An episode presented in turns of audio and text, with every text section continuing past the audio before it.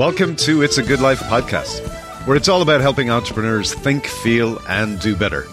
I'm David Lally, and producer here at the podcast, and last week was part one of Recession Proof Your Money.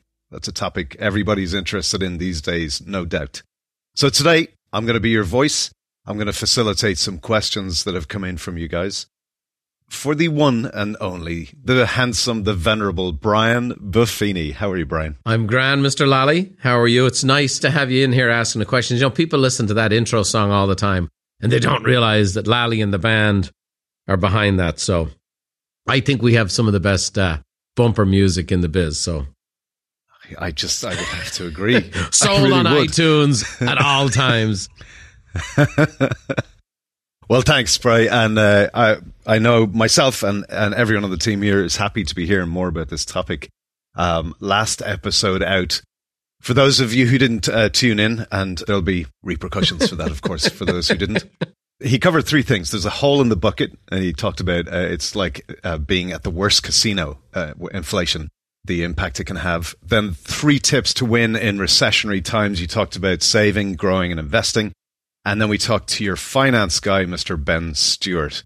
Ben talked about something that was really interesting. He said he's about building the ark, not about focusing on the rain. So for the uninitiated or the initiated, for myself, what does that mean? So I think obviously that's a good answer for a finance guy. And, and Ben, I thought Ben did a great job. I mean, I loved where we went with that conversation. But his dynamic is like kind of what I'm trying to do, which is help people prepare. So he's like, okay, I'm going to help you build the ark, but I'm not going to tell you when it's going to rain. So like when he got into predicting, like he can't do what I'm doing. You know, he has Series seven licenses and all this stuff. And so that's why I'm a little bit more free. I can give this advice. No one's suing me for whatever they want because it's just my opinion. Now, it's along with my opinions, kind of my reputation and good name. So I don't do it lightly. So when he talks about preparing for the rain, like the recession's coming, but he can't tell you when. And he should never say when it's coming. Just like as a very wise financial advisor, he's never saying when the market's going down and when the market's going up. It's just like there's indicators that say the market could do this and the market. And nobody really knows. I mean, no one knows what's going to happen when.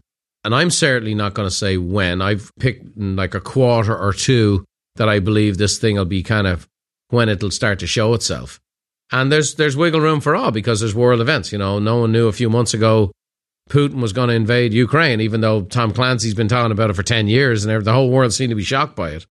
So preparing the ark, I think, is really recession-proofing. And I think, you know, Ben gave some great advice on that. And I think, you know, we're going to continue to give good advice on how to recession-proof your business. So, you know, taking the steps, and like we talked about, saving, growing, investing, that's preparing the ark. And then then here's the thing. If you prepare the ark, then it doesn't matter when it rains or how hard it rains, you're good to go. And that's that's what we're trying to do, to make people not be nervous and scared, but ultimately be prepared. It was no, it's a great uh, great word picture for everybody. Uh, I, I felt um, that really resonated. He talked about three places, or, or you, you guys both talked about three places that we should put our money. So he talked about a stock strategy, and he said that was fun. A bumpier ride was like the, the rapids, right? The class three rapids, uh, the real estate strategy, uh, which was real estate funds, and then a safe money strategy. So, you know, my first thought was, is there a percentage that's smart for all three? I don't even know where to start there. So let's talk about it for a sec, Dave. You know, one of the things about low interest rates that everybody is excited about, and everybody's excited who's not on a fixed income. Like if you're on a fixed income and you got two things going on, you got inflation, which means your ability to earn and grow is limited. And then you're looking at low interest rates. Now you're you're getting double hit. So at the very least, let's say, you know, inflation drops down to six percent, but you could get three percent on a one-year treasury. Here's the good news. You've filled half the hole in the bucket, right? But it's better than nothing, right? It's better than losing six percent. It's, it's like it's down to three, which is okay. That's kind of more manageable. And you do need some cash. You know, Dave Ramsey talks about the rainy day fund, but uh, to me, it's like, okay, Ramsey in his book, Total Money Makeover, he pushes people to get a thousand bucks first. And then after a thousand bucks, can you get one month's reserves? And then after one month's reserves, you know, which is your total expenses, can you get to three? And for me, six months is plenty. I like for an entrepreneur to have three months business reserves. And it takes a couple of years to get to that point. Now, once somebody starts cranking and really growing their business, and obviously we have a lot of resources and working by referral and coaching and training to get people well past what they were earning before. If you maintain your budget, you'll blow past these reserves and now you'll have some cash. And now that you have some cash, okay, you're buying stock. So he mentioned, you know, all of Ben's advice was index funds that were low fees. I mean, that's why he's an independent guy. I mean, that's very unpopular still on stock on the Wall Street. But as I mentioned, you know, Buffett talked about putting ten grand in an index fund after the war, and it was worth fifty-one million after fifty or sixty years, whatever it is, and you put the same money in a gold, it's worth four hundred grand. So Ben mentioned a number of funds, and I would encourage people to go back and listen to that. Uh, if they want to get into more depth, they can give him a call or send him an email or whatever. But one of the things he talked about, and again, Ben and I, you know, I encouraged Ben to get into the business twenty-five years ago, and he's taken to it like a duck to water, and now he's my guy, and he's been my guy for twenty years. You talk about his influences, and he talked about them. You know, Warren Buffett doesn't assess the success of an investment until after five years. Now, there has been a couple of occasions, and one recently when the COVID hit, that he, he bought into an airline, he pulled out of it right away because he was planning on building up his cash to buy a bigger position in stocks he really believed in.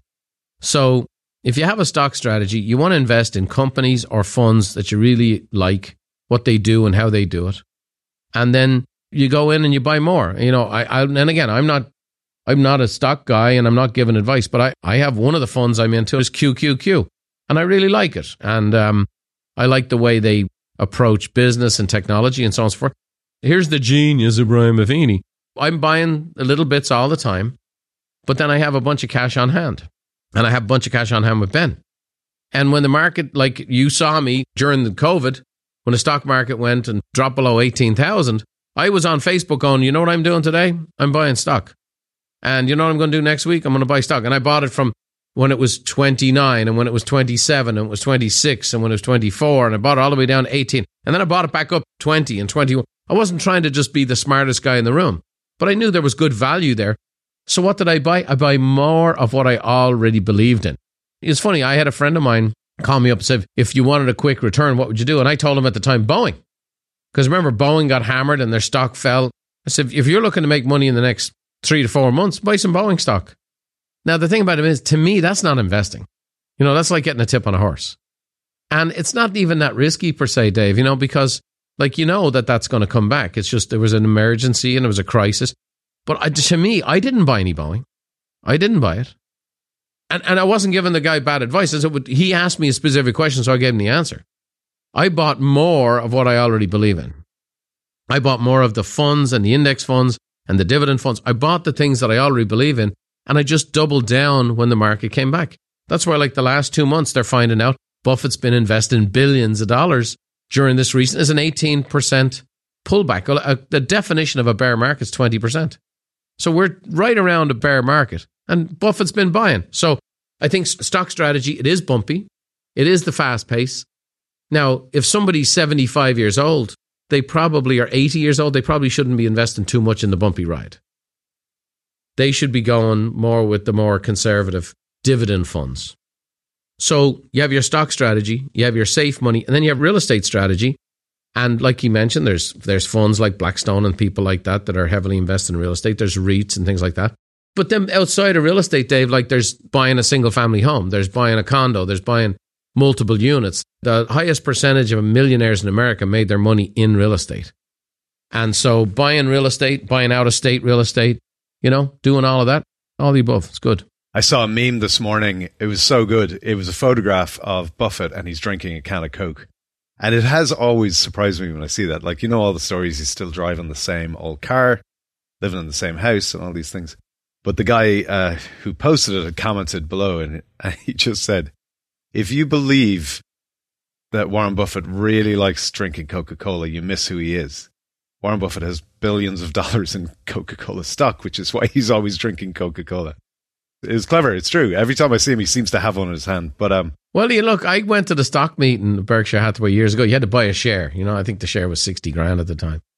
And they take all the people to Dairy Queen. because he had stock in Dairy Queen. No. You know, so he's a money guy, but he's also a promoter.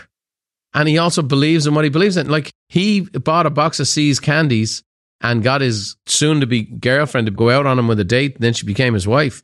And he realized, hang on a second here, every time he wanted to buy her candies, he had to buy her See's. No way. And he started looking into the business model, and now he's the largest investor in See's candies. So he buys what he believes in. He uses a lot of mathematics, but he also uses a lot of common sense.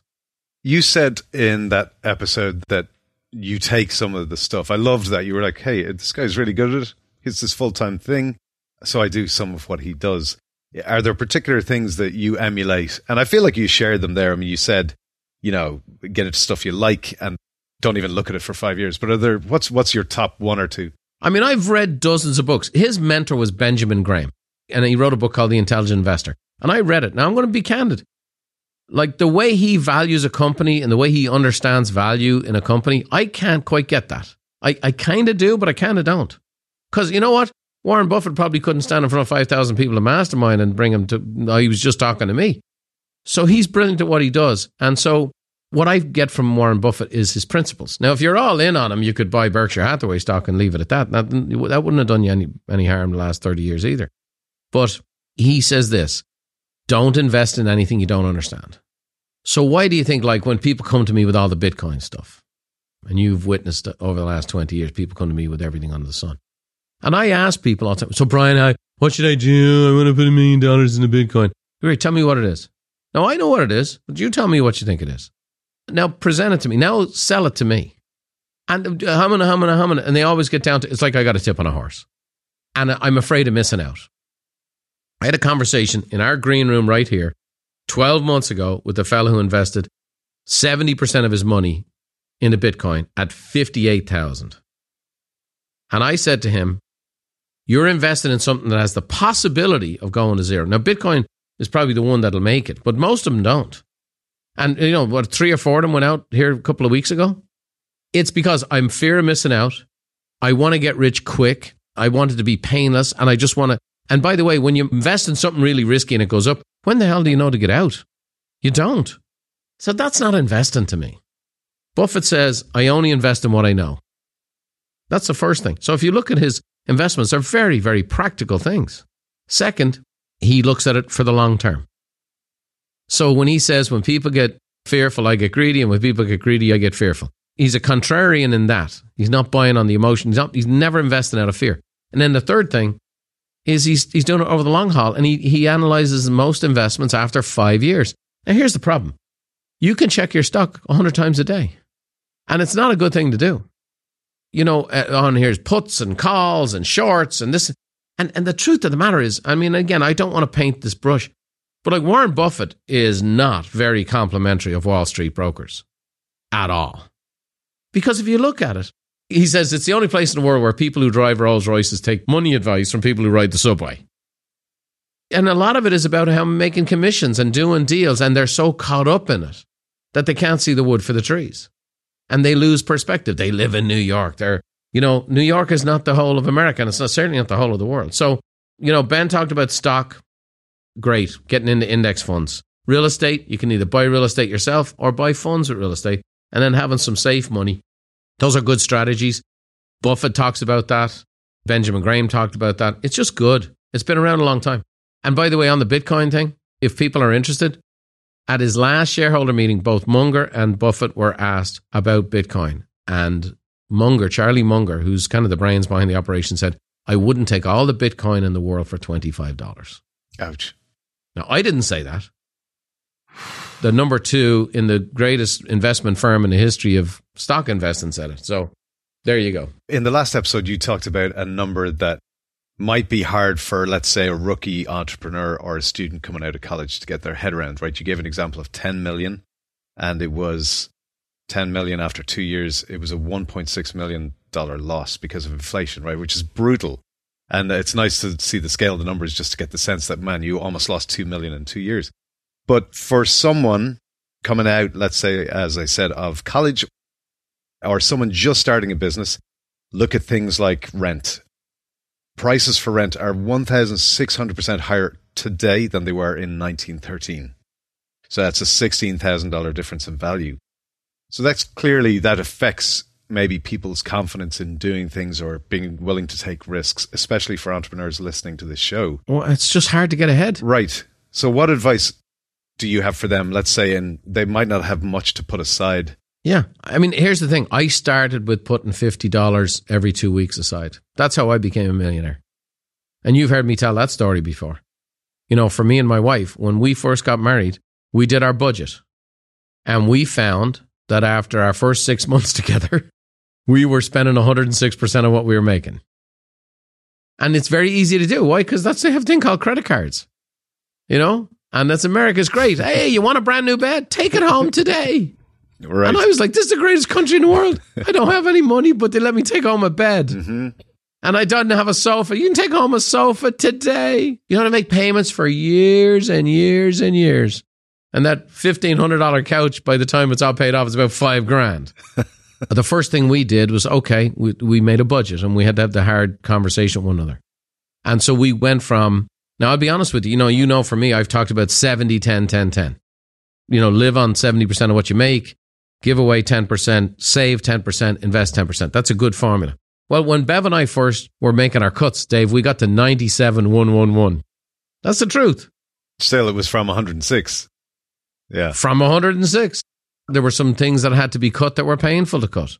You know, I've been a golfer my whole life and I was a member of a local club and I was playing golf and I was doing business there and I could say, no, I'm meeting clients there. And we rationalize everything. But at the end of the day, I couldn't afford to be playing golf like that. So I had to cut it. And, hey, you coming next Saturday? No. What about next Saturday? No, it's not looking too good either. So I made the cuts and then eventually made more cuts. And while I made cuts, I also went to work on myself because it wasn't real expensive to buy The Richest Man in Babylon book. I think it cost me six dollars and ninety-five cents, the first financial book I ever bought. I learned more about money from that than most fellas do with an M B A. And that's the truth because I've talked to thousands of them. I've heard I've right? heard that from you for twenty right. years. And and then the next thing I bought, The Greatest Salesman in the World, that might have cost me ten dollars. Okay? And and so next thing you know, while I was cutting my expenses down, I raised my income. And as these things started apart, it was fifty dollars every two weeks. And then it was one hundred dollars every two weeks. And by the way, it's kind of a scary thing. I was self-employed. I, you don't know when the check's coming in. But I said, I make the payment to the car. I make the payment to the house. So I'm going to pay myself first. Why? Because The Richest Man in Babylon said a portion of all you earn is yours to keep. So then it went to one hundred dollars every two weeks. Then it went to five hundred dollars every two weeks. Then it went to five grand every two weeks. Then it went to ten grand every two weeks. Then it went to one hundred grand every two weeks. Now, that's over decades, but it's the same principle. It's the same story. And here's what I'm going to say. You know, I give my sources. And Solomon, who was one of the richest men who ever lived, wrote a book in the Bible called Proverbs. And he says, you got to be faithful with a little to be given much. If you can't save the fifty bucks every two weeks, you'll never be saving the one hundred grand every two weeks. And just so you know, it's easier to spend the one hundred grand than it is the fifty. So if you can't be faithful with a little, you'll never have much. So you start with where you're at. And then what I would do, like I've talked about, okay, here's the budget. This part I'm going to save, this part I'm going to give, this part I'm going to invest. That's the formula. And then over time, get motivated then to go and create some more, earn some more, do whatever. You know, one of the beautiful things about the world we live in today is you can have a side hustle. So if you use a side hustle, and I've, I've used this analogy before, but I have a contractor that I, I helped get him his papers when he came to America. And uh, he works every Saturday. His Saturday money has kept aside into an investment. So whatever he makes on a Saturday, he just invests. So Monday to Friday is what is for his family and his lifestyle and everything else. And over a ten-year period Good of time, for him.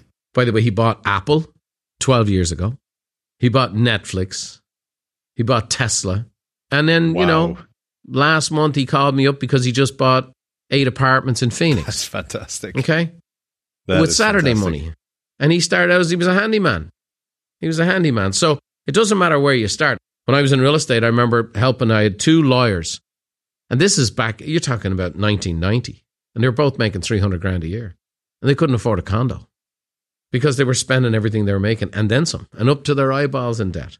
So it doesn't matter where you start. You gotta, you gotta go back to the basics, spend less than you earn, and then try to increase your ability to earn. And then start stocking that money away, have a safe fund, have a real estate fund, and have a stock fund. That's great. I mean, I've been on the road with you and this company for twenty years.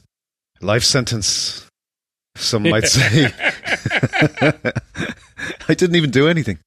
Um, but uh, I, well, that's I remember, uh, you know, the early days of being behind the sales table and signing people up for coaching. And they're still in coaching all these years later. And the first thing the coaches would work on was a budget. Most of those people who, if they're getting a coach, probably are looking, saying, I need help.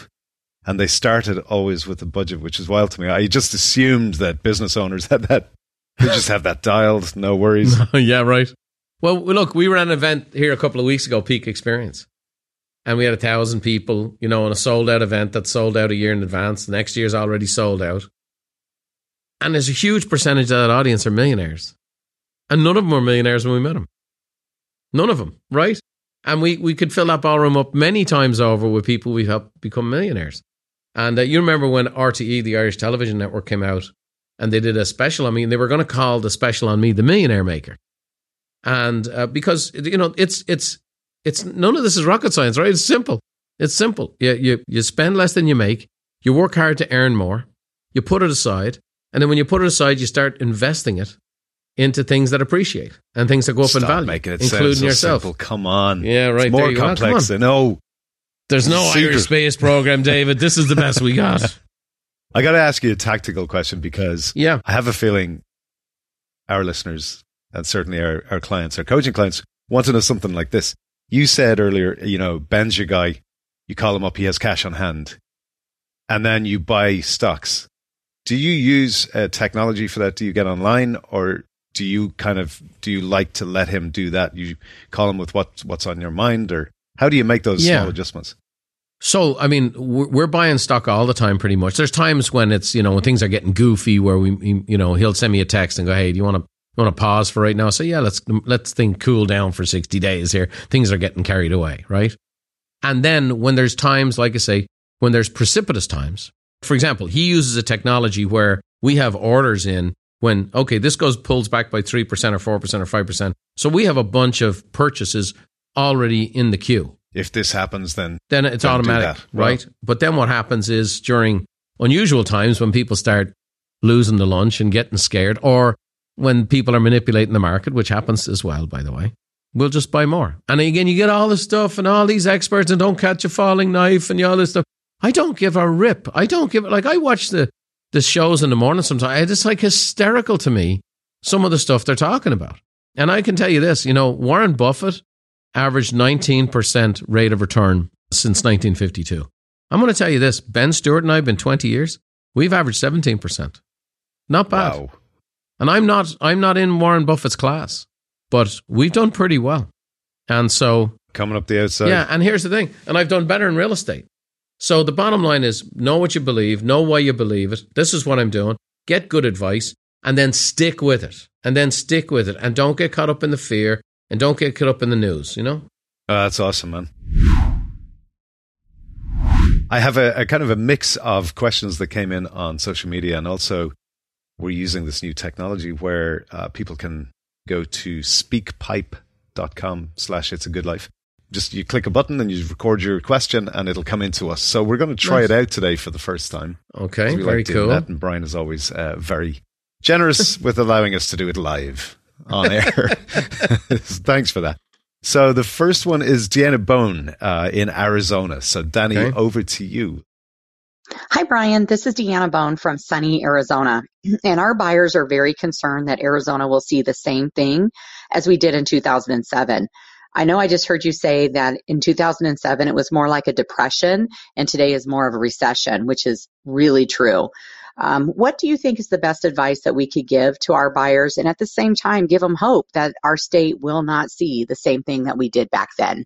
Great question, Deanna. And I would say, look, and, and one of the things that's hard is, um, you know, they say a liar will get halfway around the world before the truth has its sandals on. You know, lies really sell.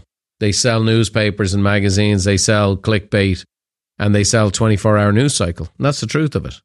So what do we know that's different between oh seven and oh eight recession and what we might be facing now? Well, first of all, what categorized oh seven, basically the government allowed underwriters to basically loosen their requirements for getting a loan.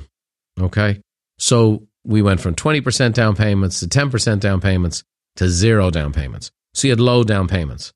What's the contrast with now? Well, we've just been through the last three to four years, the highest percentage of down payments on property in history and the highest percentage of all cash offers in history. And you know that well. If you're in the practice in Arizona, you did a lot of all cash deals. By the way, here's a tip. Here's great Irish wisdom, David. This, this is probably in the Mount Bellew Galway Hall of Fame quotes. They can't foreclose on a property when there's no bleeding loan. And they're not going to be foreclosing on property when there's big equity. Even if someone gets in trouble, they have enough equity to get out of it. So that's the first thing. Second of all, oh seven oh eight was based on adjustable rates. The whole thing was based on adjustable rates. And even the way, the, the reason this became such a catastrophe is people were getting rates at like two percent when the rate was about four to five. And then the mortgage said, oh, this rate could go from two to eight. So you had the starter intro. And what was happening is people refinancing every six months to keep getting the starter rate.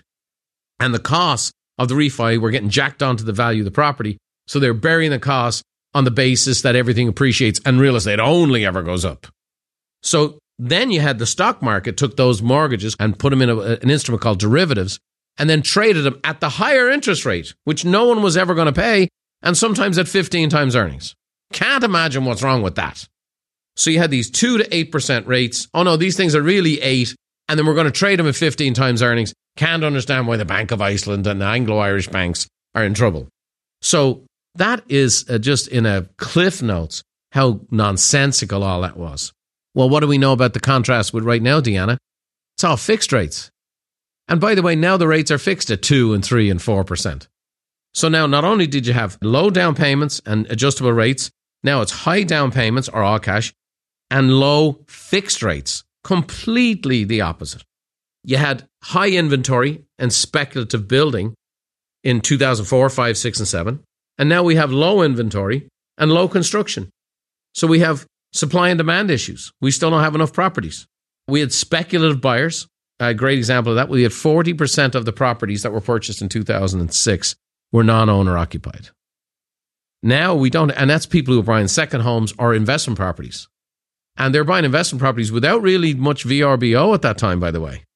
So now you're really extended. But they, people took a second mortgage on their primary home to go buy a vacation home. Oh, we're, we love Hawaii. Mm.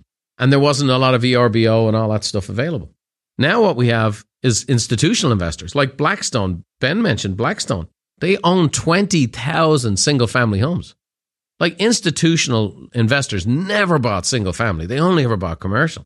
And there's a number of funds now that buy single-family homes. Now, unfortunately, that squeezes out a lot of first-time buyers, but it also brings tremendous stability to the marketplace. Now, Blackstone's not going to let twenty thousand homes go into foreclosure. They got more money than the U S government. You know, so they're not going anywhere. So what do you need to do? You need to tell your folks, hey, we're doing good. It's completely the opposite. It's a completely different deal. Arizona's in a low tax, low regulation area. And we have good weather nine months out of the year, spoken like a San Diegan. So I think that's the big thing is uh, you have to compete with all the noise that's out there. But everything I just said, when you communicate that to a client, they'll know you're a voice of value. And Deanna, so you know, we're going to continue to provide items of value and marketing pieces for you to send to your customers that are rooted in this kind of financial wisdom so that people aren't jumping to conclusions and they can stay in their homes and not be fearful. I was just going to say that everything you just riffed on there is like a white paper. Yeah. I mean, seriously, in just answering her question, that's a great description of the two thousand eight bubble, by the way. I think I finally understand it. I now want a description of Bitcoin, though, and the same using the same analogy. Kate Johnston in Washington, love this question. Uh, hi, Kate. Thanks for uh, sending it in. What's the good news of a recession? It's time to do what? So, great question, Kate. And as I mentioned in the Recession Proof Your Business episode, you know, recession's a terrible thing to waste. And a lot of good things for business happen because of a recession. It increases the value of a customer, service goes up. You know, there's just a whole bunch of things get healthy because of recession. And the same thing with financial. And it just, it clears out the weeds. You know, all the speculation tends to get thrown out. All the different risky get-rich-quick stuff tends to get blown out. And all the goofy businesses tend to get blown out. And again, there's hardship with all of that. But at the end of the day, this really helps us get better. So basically, I, I'd say this. in San Diego, Kate, I know you're up in Washington, it rains all the time. We don't get a lot of rain. But when it does rain in San Diego, we get a heavy rain, and you come out the next day, the roads are all clean, the air smells great. It takes a couple of days for the ocean to figure a few things out, but like after rain, everything clears out. And that's what the recession's like. It clears out a lot of junk, takes a few days to get over it, then it's good. So recession-proof your business, recession-proof your finances, build the ark. One day the rain's going to come and you're going to be plain sailing. Love it. Poetry. Uh, you know, this this is a kind of a, a connected question in a way. Bruce Wexler, uh, Bruce, I hope I get your name right there, in Colorado asked, when should we expect a significant market impact from forbearance listings? What do you think that impact will be? Yeah, it, it should be right about now. It should be right about now. And um, again, it's still not a huge percentage of the market, but these are people who use the forbearance laws to, they didn't make their payments. Their payments are tacked on to the end of their mortgage. They still have to move. They still have equity, most of them. But that stuff is starting to show itself up now, and it will. It won't be a flood. It'll be more of a trickle. I know we're using water analogies here. You're going to start to see it. And so you need to, you know, if you're in a state where you have title companies, ask your local title rep to help you out, give you notices on when the forbearances are coming on the market. Great stuff. Thanks, Brian. Uh, Kelly Court in Northern California has a question, and this is another audio question that came into us. Good morning, Good Life podcast team. Thank you so much for this awesome podcast. Brian, here's my question. How long do you think this recession is going to last, for one? And where do you think the media is going to exploit it to create fear in the masses? Would love to hear your insights on that. And how do we counter that fear with our database and those we love the most? Thanks so much. That's great. I like it. That's great, Kelly. I appreciate that. I like that uh, technology. What's what's it called? Speakpipe.com slash It's a Good Life. S-P-E-A-K-P-I-P-E dot com slash It's a Good Life. And we'll give a heads up on the social media channels of what the next topic is so you can call in and leave your question. That's good. Sound quality is good too. And I love hearing from Kelly. Great question. So I'd say this, uh, you know, as I mentioned in the coming recession episode, the typical recession in the last, whatever, twenty-some years was uh, eleven months. Now, so here's the dynamic on recessions. They can often be short, but they have a tail. So the recession itself is the economic indicator. So it's one to two negative quarters, that kind of thing.